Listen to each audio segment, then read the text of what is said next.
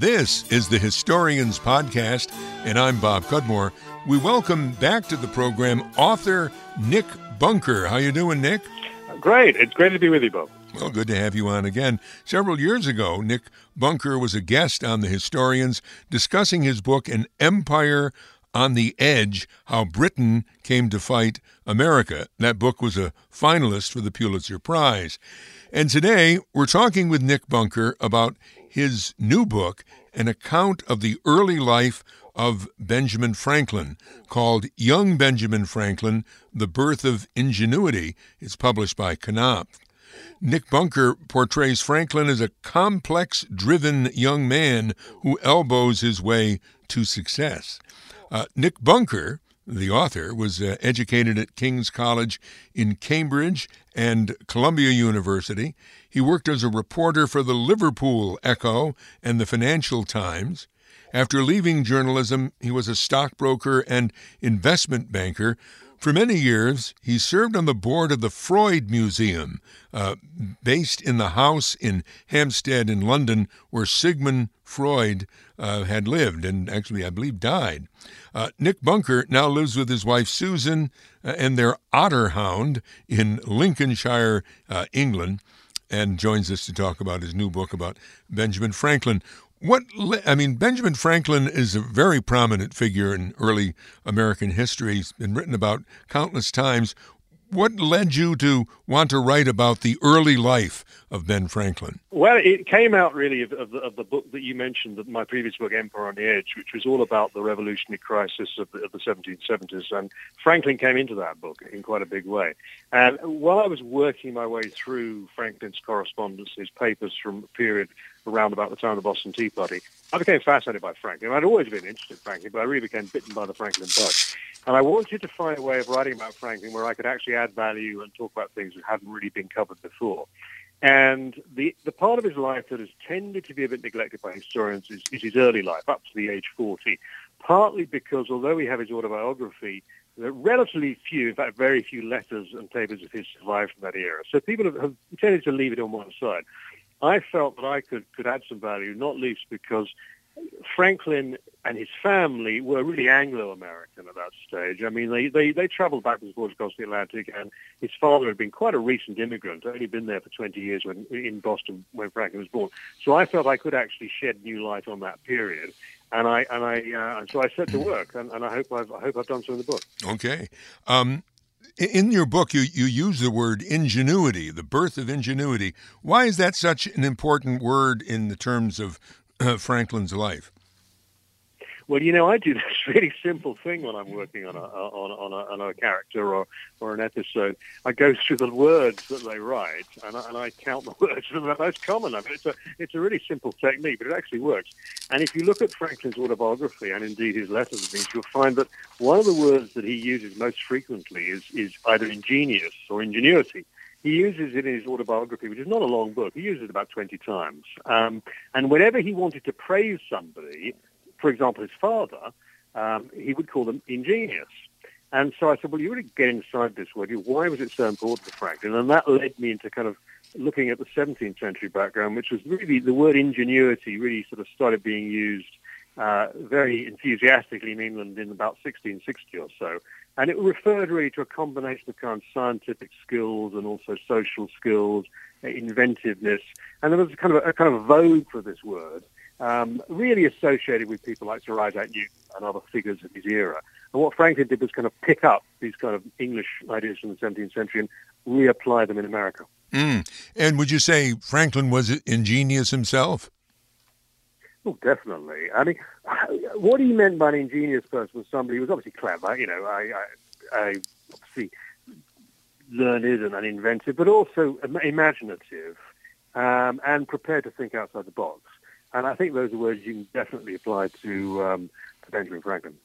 You've, uh, you, are, you are from England, and you've undertaken uh, a lot of research into the Franklin family in England uh, before Benjamin's father came to America. What did you learn about his uh, ancestors? And I gather it kind of runs counter to what some other historians have been saying about uh, Franklin's uh, English ancestors. Well, actually, funnily enough, before I did it, of course, Franklin himself, Franklin himself, when he was in England in the 1750s, actually tried to research his family history. And he went back to his family's uh, origins, to their, the, the village where they lived in Northamptonshire, which is about 50, 60 miles northwest of London. He did it himself. And so in many ways, I just took my cue from him. Again, one of the things I try to do is I try to take my cue from the people I'm writing about. I try to work out, well, what was important to them? If it was important to them, it should be important to us. And his family history was important to him, so I looked into it. Now, frankly, I, because for all sorts of reasons to do with available archives and so on, of course, I can find out more than Franklin could. Um, and the key point really is two things about the Franklins, or three things. First of all, they were craftsmen. They were very, very highly skilled craftsmen in a number of trades, particularly blacksmithing, which was one, and the dyeing of silk, which was another. Very highly skilled crafts that were being developed to a new pitch of excellence in England in about 1660, 1670, 1680. Secondly, they were very highly literate, very, very highly literate. I mean, they were Presbyterians, they were very keen readers of the Bible and religious books, and that's something you can see in Franklin as well. And the third thing was that the Franklin family in England were very upwardly mobile. They were aspirational people, and they actually did much better than most historians have realized. What happened was, unfortunately, simply because of an accident of accidents of early death and not having enough children, the family died out in England. Now, if they had not died out in England, I think they might have been as successful in England, that's strange enough, as Franklin mm-hmm. was in mm-hmm. America. And that's what people have missed, this, this, this, the fact that the family were actually quite a substantial bunch. Um, Franklin's father came to America as a political refugee, as a religious refugee, and so he, if you like, gave up the advantages they had and then had to start all over again in America. And that's, again, another Franklin thing, mm-hmm. the immigrant experience. Yes, I, I, let me ask you more about that. His uh, father, Josiah Franklin, was a political refugee. Uh, he he was not of the right religion. Is that the problem? Uh, well, it was 1683. Uh, that was a big year in English history. The problem in 1683 was this: that Charles II launched a kind of enormous crackdown on his political opponents. Uh, Charles II's opponents were the Whigs, W-H-I-G, mm-hmm. who were essentially committed to the Protestant faith, the Protestant succession. They were generally associated with financial interests in the City of London. They were in favour also of civil liberties, uh, etc. And so they were developing the kind of ideas that then in America became part of the revolutionary creed of, of the 1770s. Now, as I say, with the Whigs, they were opposed to Charles II. Charles II launched a kind of great purge and crackdown on them in 1683. And there were a number of Whigs at that time some of them members of the aristocracy, some of them merchants, and some of them people like Josiah Franklin, people who were, who were craftsmen, who decided to leave. And that's what Josiah Franklin did. Now, the irony of it is that six years later, five or six years later, the Whigs actually were triumphant in England in what we call oh. the Glorious Revolution. So Josiah could actually have gone back home, uh, but he didn't. He stayed in Boston because, in fact, he was actually on the winning side. So he never really needed to be a refugee in the first place. But fortunately, because he was, uh, we have the career of Benjamin Franklin in America. Mm. And um, Josiah Franklin, what was his trade? What was his craft? Well, he was dyer of silk. Uh, and an interesting point that I discovered was that he actually trained in London. It's always been thought in the past that Josiah Franklin was, was a countryman, that he spent all his life in the countryside uh, or in small country towns. Uh, in fact, what I discovered was, much to my surprise, that he spent seven years in the 1670s training as silk dyer right in the heart of London. And I think that's a really important point, which is that it shows you that the Franklins, from a very early stage, before Benjamin Franklin was born, were already people who were very urban, very much metropolitan. And, you know, Franklin was basically an urban kind of person. I mean, he did have some interest in agriculture and he had a bit of land out in the countryside and he liked traveling in the countryside, but he was fundamentally a man of the street and the pavement. And that had always been a kind of uh, a Franklin family thing. They had spent an awful lot of time in London doing all the kind of things you can do in a city and learning all the kind of things you can learn in a city. Hmm. Uh, Franklin certainly had a, a different background from uh, the other uh, founding fathers like uh, John Adams or, or Thomas Jefferson. Um, and he was also a lot older than those those guys in general. Um, uh, could you expand on that notion? Well, it's really important point. The fact that he, that he lived so much longer than, than, than most of his, of his, of his contemporaries, most of his friends. Uh, and so there's really two important things. First of all, the world that he came out of, the world of the early 18th century uh, in England and America was not the same as the world of, of John Adams or Jefferson. I mean, it was poorer, obviously. It was not so economically developed. It was probably cruder. It was even a bit barbaric, actually, in some ways, um, in some areas. And know, also his, his, the kind of experiences that he had had in, in London and the experiences he had in, in terms of the, the, politics of the period were really very different. I mean, remember, right up until the 1760s, Franklin really had no conception that he was ever going to be a rebel or revolutionary. I mean, he was a believer in the uh, in the British Empire, and you know, all he all he criticised was the people who were occupying the positions of authority in the British Empire, the, the kind of current team, if you like. But he was still uh, committed to the notion of it.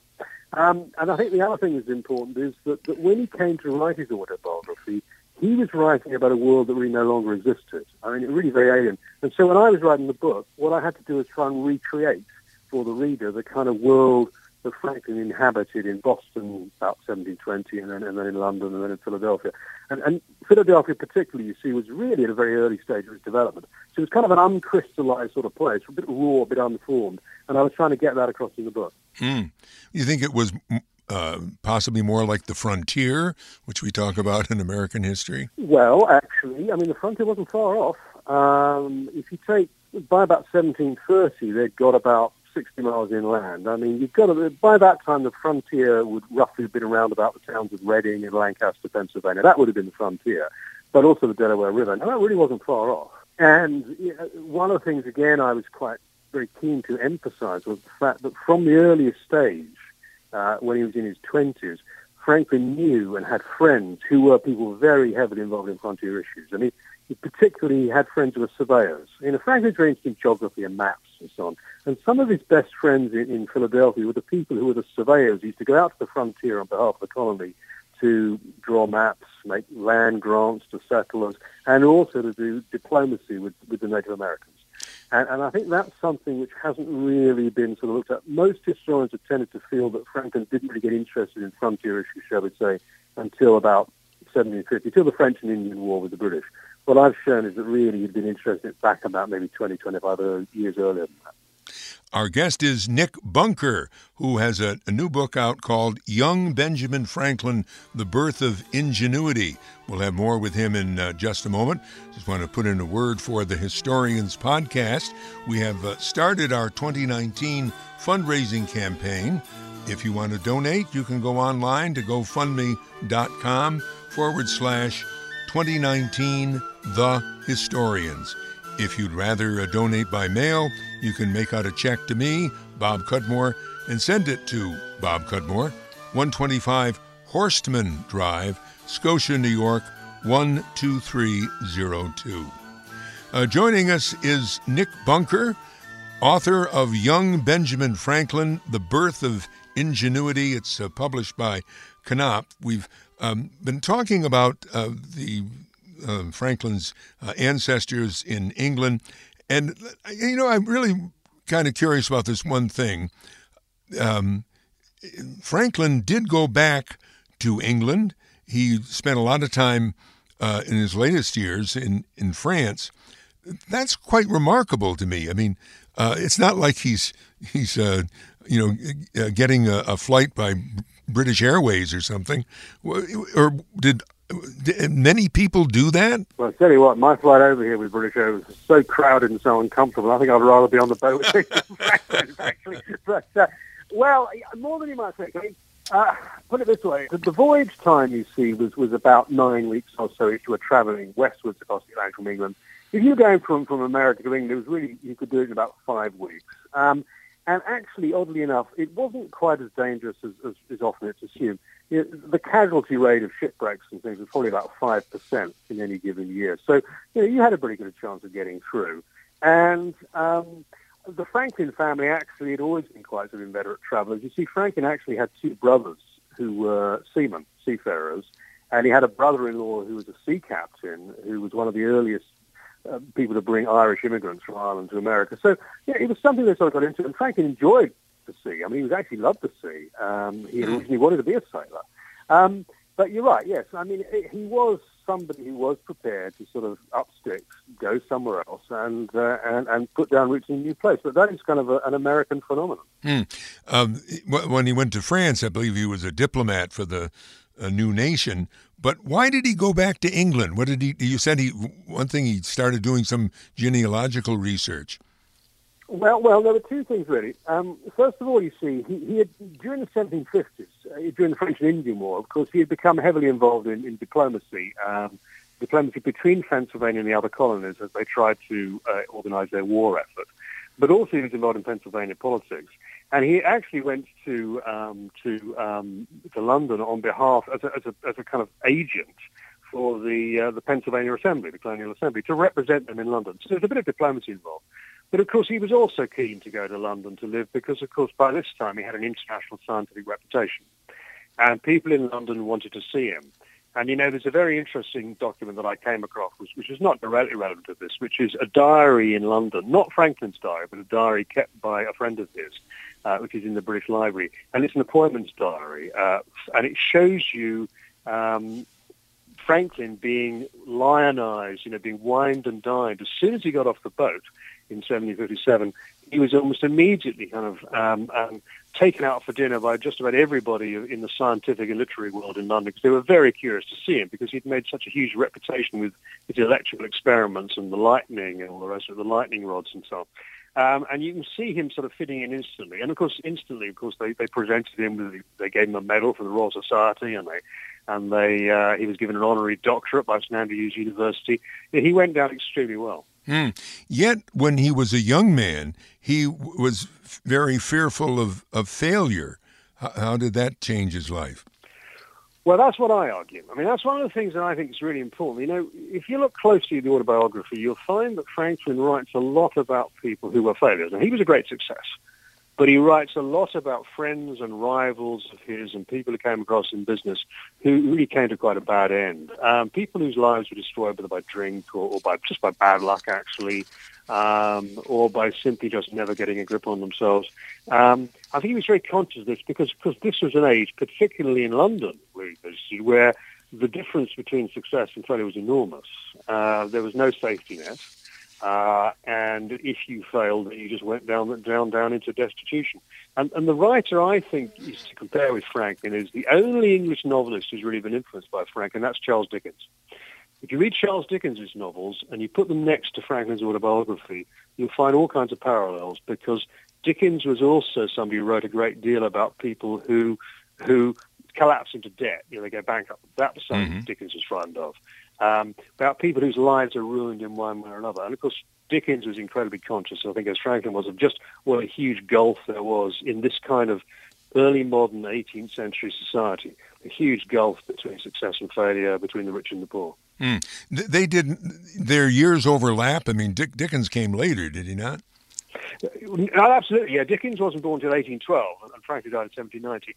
But you see, Dickens um, certainly read uh, Franklin's work. Um, you know, there was, a, there was an English philosopher of the, of the 18th century, uh, 19th century, Thomas Carlyle. Carlyle was a great friend of Dickens. They were very close friends. And Carlyle is one of the few English, or he's actually Scottish, actually, one of the few British people in the 19th century who really studied Franklin's work. And I think that's probably where Frank, uh, Dickens said about Franklin. But if you take David Copperfield by Dickens, you read these descriptions in, in, in David Copperfield of, for example, when David Copperfield has to walk from London to Dover to escape from the, from the dreadful place where he's, where he's working. You, you compare that with Franklin's description in, in his autobiography of his journey from Boston to Philadelphia, you will find that very similar. And I think my view is that Dickens knew Franklin's work and he was kind of modeling some parts of David Copperfield on Franklin. You uh, brought up uh, Franklin's uh, electricity experiments and other scientific experiments.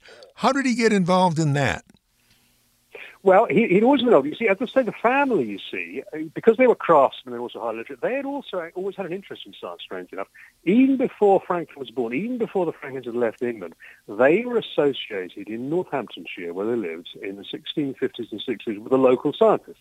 The local parish minister, the clergyman, was a chap called John Palmer, who appears in the book, Archdeacon Palmer, and he was actually one of the most distinguished mathematicians in England in the period. generation before Newton, but still a very distinguished mathematician. And he was a friend of the Franklin family. And Franklin was aware of this, and he actually mentions it in, in, in his autobiography, but it's never really been explored by biographers and historians before. So the Franklin family had always been exposed in England to mathematical and scientific work. Franklin then picked up on it really as a teenager when he was reading. I mean, Franklin, I've never been able to show, by the time he was 15, Franklin was pretty familiar with the broad outlines of Sir Isaac Newton's physics and gravity and so on.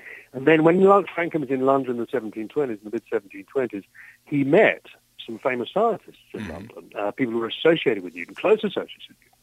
And then he read more and more. And when he founded the Library Company in Philadelphia in the early 1730s, some of the first books they acquired were the best current textbooks of physics and chemistry which were available at the time. So he sort of soaked himself in the reading. And then I think what happened was in the 1740s, when it, there was a kind of electrical craze in Europe, a craze for electrical research, Franklin heard about it, he read about it, he was aware of it, and he suddenly discovered that he had this extraordinary aptitude for doing this kind of research. Couple that with all the reading he'd done and his skills with his hands as a mm-hmm. craftsman, mm-hmm. and he had the recipe for a really brilliant scientific career. And you uh, end the book in the 1740s, uh, right, when he's starting his electrical experiments? That's right. I wanted to bring it to the really crucial moment, the kind of turning point of his life up until that point, he's been in business. You know, he's been a printer. He's had a, he's been the clerk to the Pennsylvania, the clerk to the Pennsylvania Assembly. He's been the postmaster. He's been busy, busy working. You know, very, very hard indeed. At this point, he's just reached the age of 40, actually just about to be 41. And he's got to, he can afford to take a little bit of time off to start doing something creative in science. And that's the moment when he starts the electrical work the winter of 1746 to 47. And, and, from that moment forward, he suddenly discovers his aptitude. And from that moment forward, he, he starts to develop the kind of, he, he, commands the kind of esteem and prestige, not only in Pennsylvania, but outside Pennsylvania, which will kind of propel him onto the international arena. And so this is, if you like, the kind of great turning point in his life. Before that, he's been a Philadelphia man, highly respected, basically a Philadelphia man. After that, he becomes this kind of international celebrity. Hmm that we speak today of optics, how things look, and uh, Franklin, Benjamin Franklin, is frequently portrayed in movies or television shows, but usually as an older man. What what did he look like as a young man? Well, we can't be exactly sure because, of course, the only picture, the first picture we've got of him is, is an oil painting that was painted in about 1745 when he was about 39. Um, and it, it's it's it's not a great picture actually. I mean, it kind of bears some resemblance to the art of Franklin, but it wasn't the artist wasn't really kind of master of his craft. However, we can tell from other things that that, that, that as a younger man, you know, in his teens and twenties, as a youth and young man, he was he was he was robust. I mean, he was athletic. Um, we know that he was a very keen swimmer, uh, very strong swimmer in his youth. Uh, he also appears to be a boxer as well. He was about five foot ten or eleven, which means that he was probably about four inches taller than the English average at the time.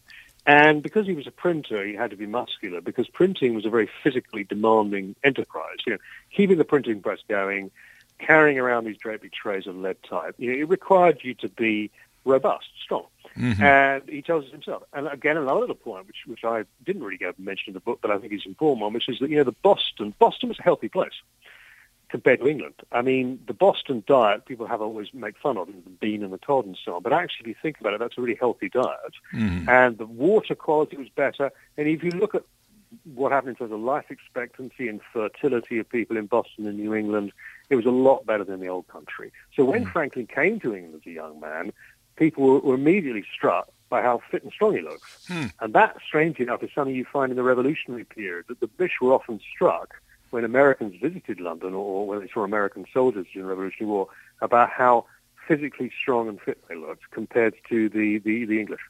Again, with these uh, fictional portrayals that I've seen of Franklin, I get the impression that he was quite a womanizer. but you say his wife, Deborah, uh, was really a very strong uh, woman and neglected by biographers. Well, I certainly think that. I, think it's a bit shameful, a bit scandalous, actually, that, that she's had as little attention as she does get. And, and oddly enough, you know, some of the people who are most dismissive of Benjamin Franklin, of, of Deborah, are some women who write about Franklin, oddly enough. Uh, and I, it's a bit strange. But, but um, Yeah, I, I, try to do my best to kind of bring her back into the story. Now, the problem we've got here is that there's not very much that survives by way of documents relating to, to, to Deborah Franklin. Um, we've got his description of her, and there's a few letters written by her, but there's not very much. Now, but what I tried to do was kind of fill out the story a bit and give her her own role. And the way I did it was to look at her English roots. Now, she was almost certainly born in Birmingham in England um, in the early 1700s, and then came over as an immigrant with her father a few years later. Now, that's a really interesting point because Birmingham was the cradle in England of the Industrial Revolution. That was the industrial city par excellence. And if you look into her family, what they did in England, what they did in America, kind of people they were, you discover that actually they were people kind of immersed in that sort of thing. They were involved in the iron trade. They were involved in in, in, in, in craftsmanship of various kinds, in metalworking and so on. So she came out of that same sort of culture. And one thing I point out is, you know, that in England, it was not uncommon in England that when a craftsman or even a printer died, uh, if he died young, it was not uncommon for his wife to actually take on the business she would have to hire people to do the manual side of the work, but she could actually carry on the business. And there were cases of this in England in the 18th century, in London, which are well documented. And my view is that if, let's say, Franklin had passed away young, as his brother did, Franklin's brother, who was a printer, died at 38. If Franklin had passed away, I think Deborah would have been perfectly capable of taking the business forward. Because you can see from the fact the way she, she was his bookkeeper, she kept his accounts, and you can see from that how careful she was with it and, and, and how hard she worked that she actually was someone with business acumen herself. Nick Bunker is author of Young Benjamin Franklin, The Birth of Ingenuity, published by Knopf, um, and he's been joining us on the Historians podcast. We have a just a couple of minutes left. W- what is uh, Franklin's uh, legacy today? Well, it's a good question. Opinions differ about this. I mean, I, I, obviously the, the, the thing that is, tends to be, receive most attention is his kind of political diplomatic role towards the end of his life during the revolutionary period and with the making of the Constitution in Philadelphia in 1787. Um, and indeed, you know, that's immensely important. But, you know, I'm, I'm in Philadelphia now, and if I think if Franklin were here now and he and I were going for a walk at lunchtime around Philadelphia, I think what he would most be impressed by was all the evidence of the kind of scientific work that goes on here. I mean, you know, people don't often think about this, but Philadelphia has, uh, obviously got the University of Pennsylvania, you've got the, the medical research facilities here, you've got the teaching hospitals, uh, hospitals all around Philadelphia, you've got the pharmaceutical companies. I think Franklin would be most interested to see this kind of infrastructure of science and research and development in the United States. I think that actually would be the thing that he would find most um, uh, most interesting, and I think he would be doing his utmost to try and kind of you know, make that kind of continue and, do, and, and enhance it further. I think the politics, I think today's politics, I think he would, I think he would just roll his eyes and kind of um, return to the laboratory, you know. Well, that could be. Uh, and how's it? Uh, your book's just out. How goes the book tour? Well, yeah, this is actually my second book tour. The book came out uh, towards the end of last year, and I was over here uh, then, and now I'm over here again. You're concentrating on the Philadelphia area, but that's going very well. And uh, what I'm doing is I'm going to be uh, giving a, a, lecture on Franklin's birthday at the American Philosophical Society here, which of course is the society that he founded. It'll be his what will his um, it'll be 303rd birthday. Really? What, what day? What date is it? The 13th. Sorry, 313th. I'm well, he was born on he was born on January the 6th, 1706, according to the old calendar used at the time. But that's now January the 17th because, of course, it, it changed in the middle oh, of the 18th century. It changed to the, the Julian to Gregorian calendar. So the, the January the 17th is the is the, his actual birthday. Uh, Nick Bunker, author of Young Benjamin Franklin, The Birth of Ingenuity. I'm Bob Cudmore. This has been the Historians Podcast.